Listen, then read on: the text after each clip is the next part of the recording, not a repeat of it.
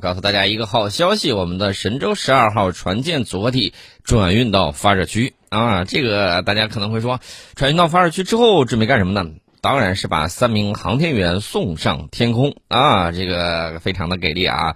目前呢，这个发射场设施设备状态良好，后续呢将按照计划开展发射前的各项功能检查以及联合测试等工作。这个是看到最新的消息啊！昨天晚上七点的时候。托举长征二号 F 遥十二运载火箭和神舟十二号载人飞船组合体的活动发射平台缓缓驶出了垂直总装测试厂房，沿着笔直的轨道，稳稳地向着一千五百米外的发射塔架出发了啊！然后呢，这个迅速的到位了。这个神箭就是我们的长征二 F 呃长征二号 F 运载火箭呢，它是有神箭的这个美誉的。呃，我们知道啊，它。从发射开始就是一九九九年啊，到现在，长征二号 F 运载火箭一共执行了十三次发射任务，把十一名航天员、五艘无人飞船以及两个空间实验室送入太空，全部取得了圆满的这个成功。本次发射任务呢，就是把三名航天员送上太空，完成为期三个月的在轨驻留任务，参与建设中国空间站。期间呢，将开展舱外的维修维护、设备更换、科学应用载荷等一系列的这种操作。那么，十六名航天员呢？之前我们看到有这个消息啊，这是当时杨利伟告诉我们的，说正在全程训练做备份，其中也包括杨利伟。一旦有需要，具备飞行能力的航天员呢，就能够顶上去。那看来我们的这个科研队伍啊，包括我们的这个航天员队伍建设还是非常不错的啊。这个老中青相结合。这真是一个好消息啊！个人始终认为，全社会最聪明的人应该从事几个行业啊，一个是这个理论物理的这种研究，还有就是航天，一个可以解决这个人类对未来的这种探索，另外呢，一个解决人们的这个生存空间，这可能是现在你看不出来，也许是之后几百年的事情。这两个行业任何一点小的进步，都是有益于整个人类的啊，非常的给力。我记得当时第一次载人发射任务的时候，当时我还在读书，那当时呢非常紧张，非常期待。成功返回了之后，感觉热泪盈眶。现在大家也知道啊，听到这个消息，大家都开心一下，然后各忙各的去了，似乎没有特别的感觉。但是我依然觉得这是我们应该做的事儿啊！如果可以的话，将来我觉得会带更多的朋友到这个海南文昌发射场去看一看，去看一看这个火箭发射，感觉一下啊，让我们的朋友们感觉一下我们脚踏的土地是多么的伟大。这是我们给大家说的啊，装修小队要出发啊，早点希望他们把我们的天宫弄完，然然后让我们看我们的天宫到底是啥样子啊！加油啊！前一段的这个快递上去的东西还没有领取，这回呢上去先取快递，然后再确认，再给五星好评，哈，等待我们天宫建设完成，这是我们期待的这个发射啊，这个大家可以认认真真的期待一下。联合检测、联合测试等各项工作正在有条不紊的进行当中。那么大家也看到了，肉眼可以看到啊，从这个过去到现在几十年的时间里，我们在逐步的变得强大啊。这个最近一段时间呢，我看到有一些外媒的这个。作者啊，只要他认真的体验过中国，来我们这儿感受过，他们就相对而言啊，感受跟欧洲的一些政客嘴里头喊的是完全不一样的。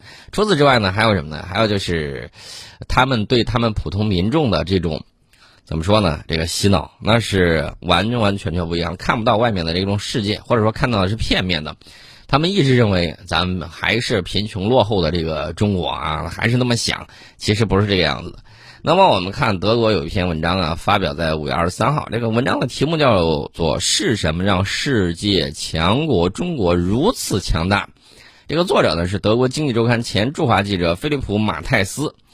他说，几乎全世界都要忍受严格的出境限制，而在中国，人们的生活好像没有新冠危机似的。一旦发现本地疫情，然后呢，这个政府就会在极短的时间之内封闭相关区域，立即给成百上千万居民做新冠病毒检测。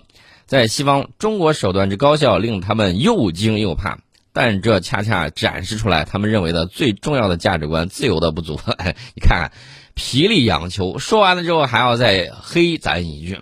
我们觉得啊，没有什么不自由的啊，而且呢，他们老是把这个东西，我告诉大家，你通常看生活里面，谁老是把什么口号挂在这个嘴边，恰恰他是这个会儿就缺什么。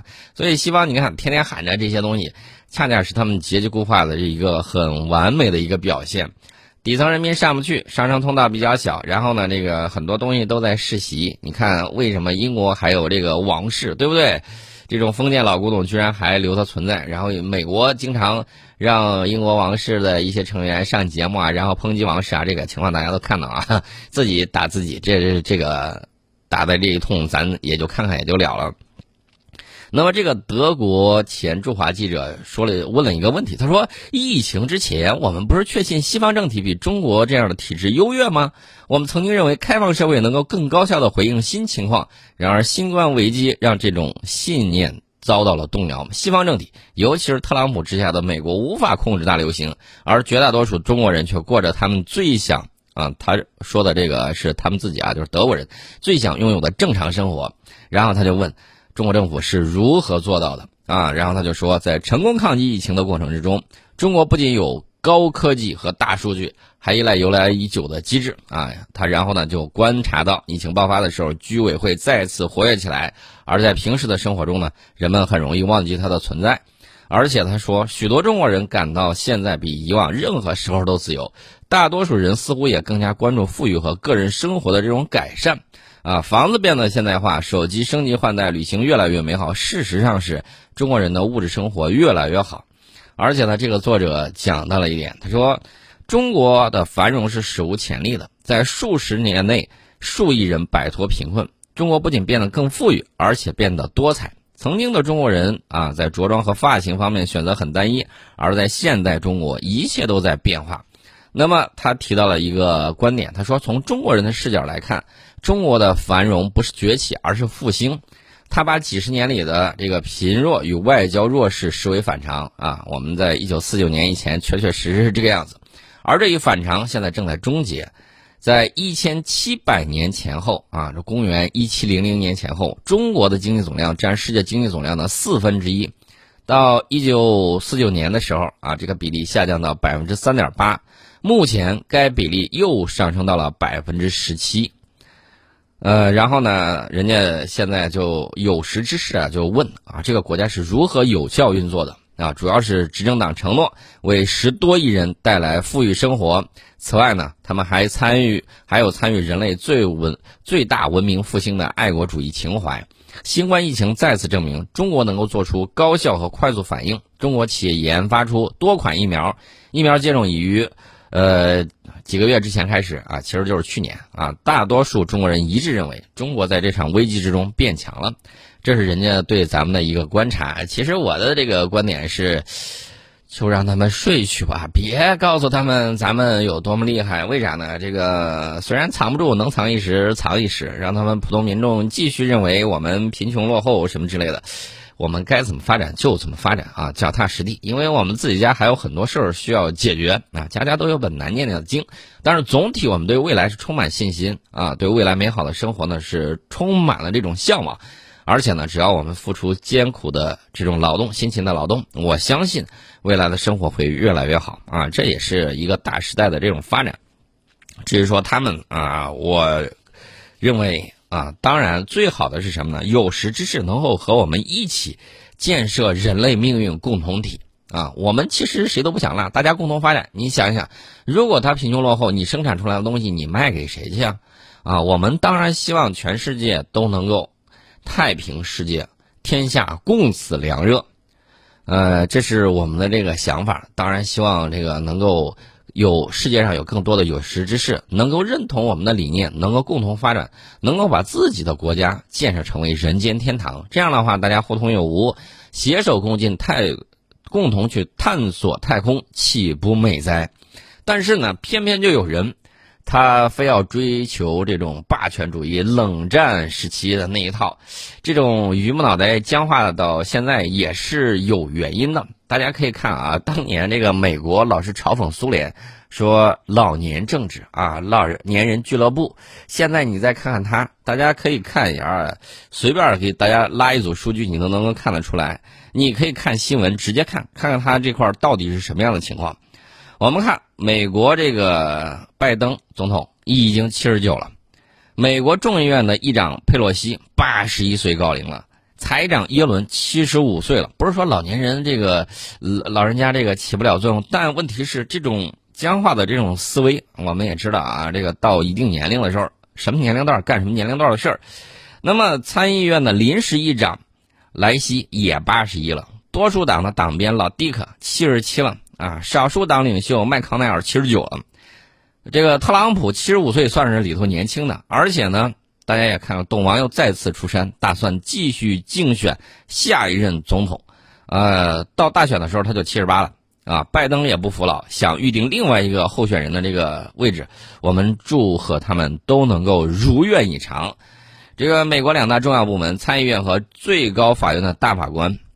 这个最大的一位参议员，如果能够干到退休的话，年龄将达到九十二岁，啊，比如参议院里面一百名议员里面，八十八岁的有俩，八十七岁的有俩，八十岁以上总共有六个，七十五到八十岁的总共有六人，七十到七十四岁的有十七人。再说美国最高法院的大法官平均年龄六十九，所以大家可能会问，为啥呢？因为可能也是他的体制问题和社会问题，社会严重碎片化。年轻人社交网络化，除了政坛老油条，新面孔很难赢得年轻选民的认可。人才梯队建设他没有规划好啊，是这个样子。所以呢，你看到这个老人执政的时候，美苏两国领导人都有点口吃健忘，而且呢还四处乱亲人家啊，这个都有。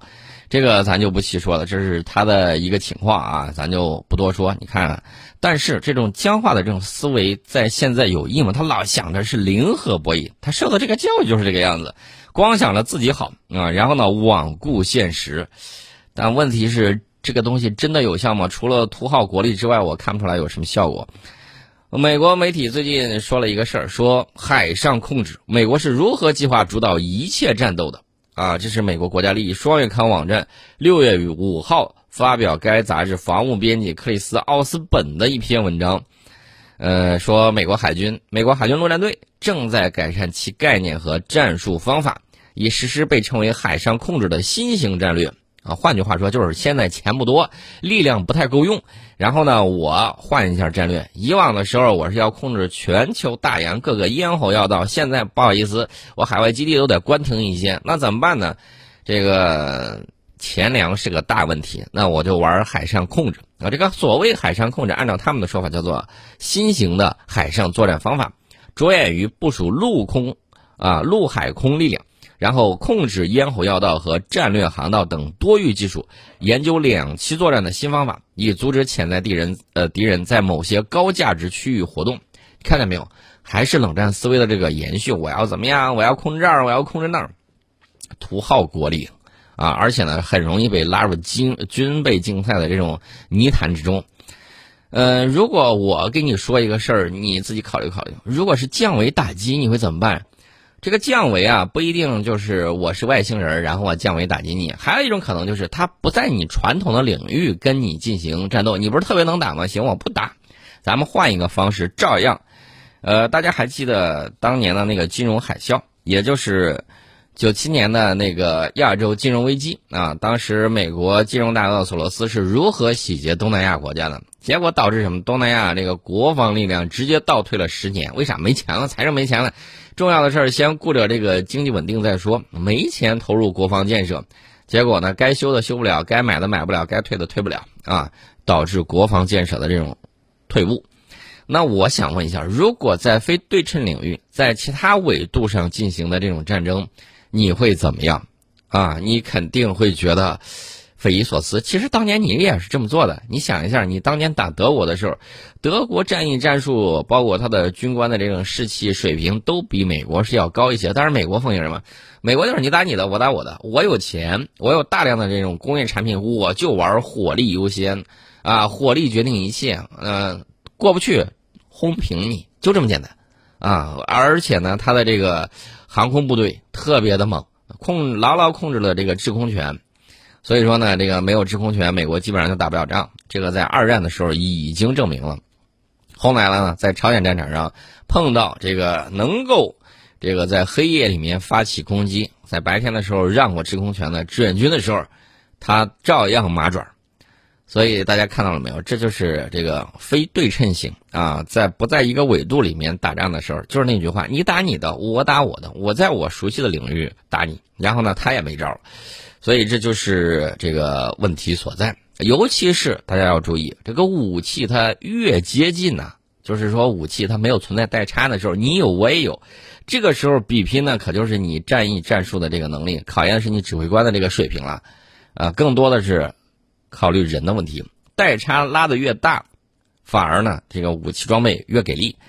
那么代差越小，或者说没有代差这样的这样的对手，美国很少遇见过。现在他终于遇到了，遇到了之后会怎么办呢？遇到之后这个事儿不好办呢。大家还记得美国是怎么把这个苏联给弄垮的吗？当然有苏联自己自杀的这个原因啊，也有这个美国在外部施加压力的这个原因。这个和平演变嘛，然后进行积极的这种诱变。那你觉得美国是靠军事力量打垮苏联的吗？显然不是，它是在另外一个纬度上对苏联展开了这种各条战线上展开了这种绞杀。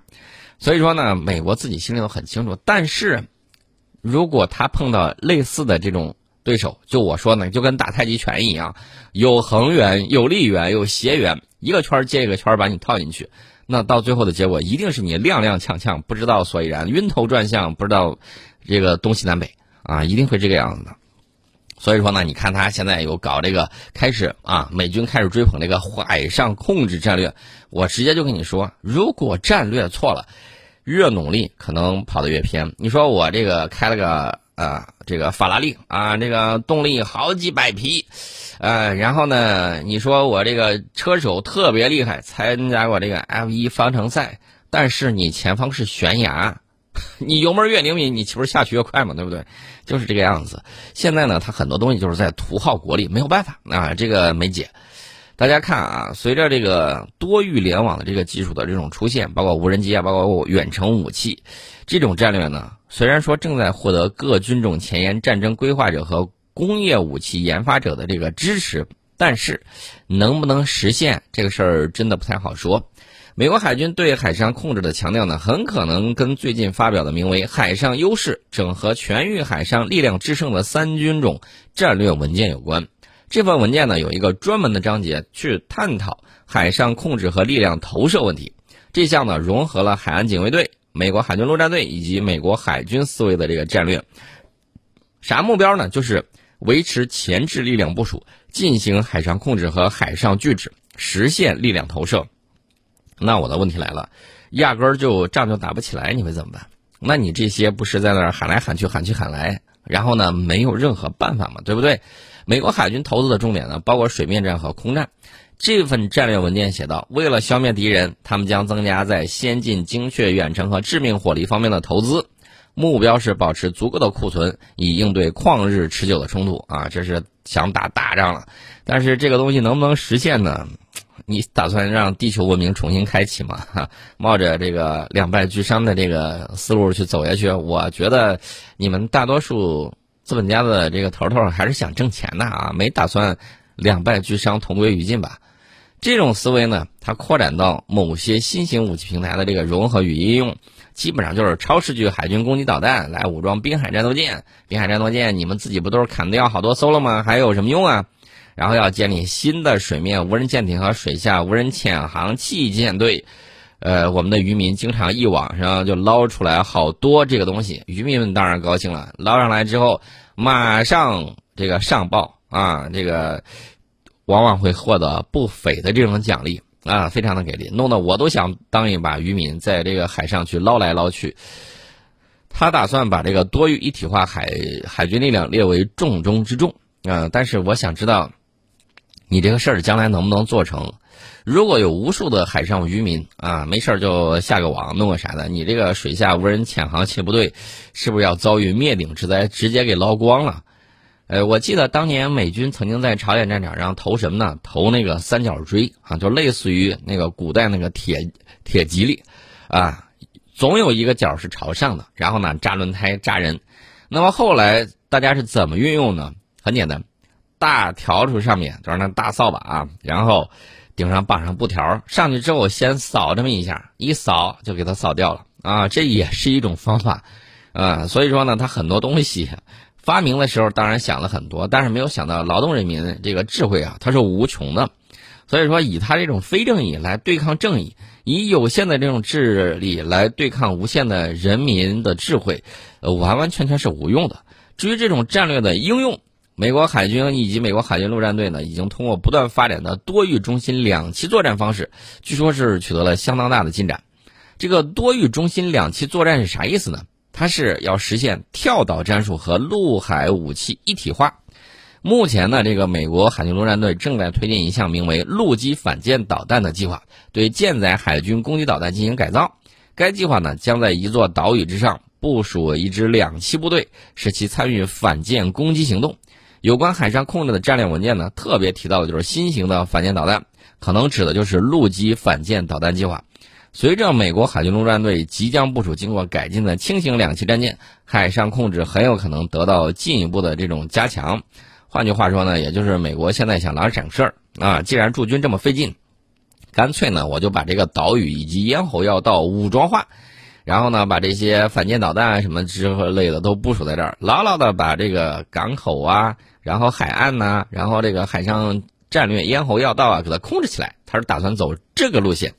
那这个路线到底能行不能行呢？咱不能说它不行，只能说比着当年他叱咤大洋，想着这个积极外线作战。马汉当时怎么讲的啊？这个外线作战好啊，然后呢，能够把这个战火烧到对方那个，呃，交通线补给线上啊，啊，现在还是搞这一套。问题是，你这么做，万一这个仗压根儿就打不起来，你岂不是全部白费吗？啊，这个方向自己好好考虑一下。这个呢，咱就不多说了。至于这种方式能不能成，我觉得大概率成不了。啊，美国，你看他过去打了很多仗，尤其是越南战争啊，老是什么战斗，每个战斗几乎都胜利，但是最终输了战略啊。这种事情也不是一天两天了，自己好好反思一下，到底哪儿出了问题？这是战略短视的一个表现啊。呃，我们先给大家聊到这儿，先进一下广告，广告之后跟大家接着聊。